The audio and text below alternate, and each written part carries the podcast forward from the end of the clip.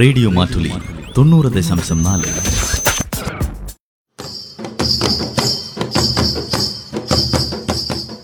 വയനാടൻ മൂപ്പന്റെ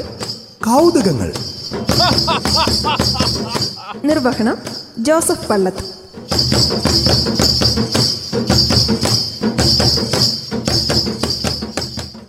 ഇതെന്നതാ ഓപ്പ ഈ മാന്തുന്ന വെറുതെ മാന്ത ഒന്നും കിട്ടാൻ പോണില്ല ഓ ഭരത നീ ഒന്ന് മിണ്ടാതിരി ഞാൻ ഒന്ന് കുഴിച്ച് നോക്കട്ടെ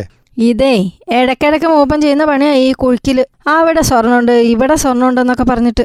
ഇന്നാണ് കുഴിച്ചപ്പോൾ ഒരു കച്ചന കിട്ടിയില്ലേ എന്ത് കഷ്ണം തൂരുമ്പെടുത്ത ഒരു കത്തിന്റെ കഷ്ണോ അതല്ലേ കിട്ടിയത് അതിനകത്തിന് അത്ര മോച്ചാ ചിലപ്പോൾ അതിനടിയിലു വേറെ എന്തെങ്കിലും കിടക്കണുണ്ടാവും അതിൻ്റെ ലക്ഷണമാണ് ഈ കത്തി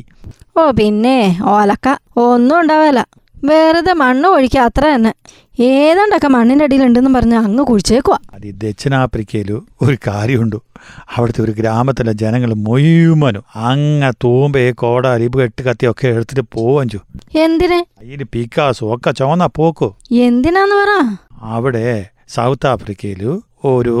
കുസു നട്ടാല് പ്രവശ്യയിലു അങ്ങോട്ടാഞ്ചു ജനങ്ങൾ മുഴുവൻ പോകുന്നത് അതെന്തിനാ അത് ആ ഗ്രാമം മുഴുവനും അയൽ ഗ്രാമവും മൊത്തവും അവിടെ വജ്രവോ അവിടുത്തെ മണ്ണ് കുഴിച്ചാൽ വജ്രം കിട്ടുമെന്ന് പറഞ്ഞിട്ടു ആൾക്കാർ മുഴുവനും പോകുന്ന പെണ്ണ് വജ്രോ മണ്ണിന്റെ അടിയിലോ വെറുതെ അല്ല ആൾക്കാർ തൂമ്പയും ബെക്കാസും ഒക്കെ എടുത്തു പോകുന്നത് എന്നിട്ട് കിട്ടുന്നുണ്ടോ ഓപ്പ കിട്ടുന്നുണ്ടു കല്ലു പക്ഷേ അത് വജ്രാണെന്ന് ഉറപ്പില്ല പെണ്ണ് എന്നിട്ടോ അഞ്ഞൂറോ ആയിരോ ആയിരത്തഞ്ഞൂറ് ഉറുപ്പ്യക്കല്ല ഈ കല്ലല്ല അവിടുത്തെ ആൾക്കാർ വിൽക്കുന്നുണ്ട് ഉറപ്പില്ലെങ്കിൽ പിന്നെ തീർന്നു പിന്നെന്തിനാ ഇതൊക്കെ വാങ്ങുന്നേ അത് വജ്രാണോ അല്ലയോ എന്നോ ഉറപ്പിക്കാൻ പറ്റില്ല ചിലപ്പോൾ വജ്രമായിരിക്കാം ചിലപ്പോൾ അങ്ങനെ ആകാനും വഴിയില്ല എന്നാലും അത് വജ്രായിരുന്നെങ്കിൽ അവര് രക്ഷപ്പെട്ടാനല്ല മൂപ്പ ഓ അപ്പുറത്തേക്ക് അവക്ക് കൊതി വന്ന് തുടങ്ങിനി അതല്ല എന്നാലും അത് വജ്രല്ലേ വയനാടൻ മൂപ്പന്റെ കൗതുകങ്ങൾ നിർവഹണം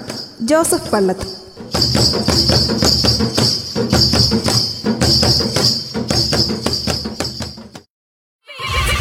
റേഡിയോ മാറ്റുലി തൊണ്ണൂറ് ദശാംശം നാല്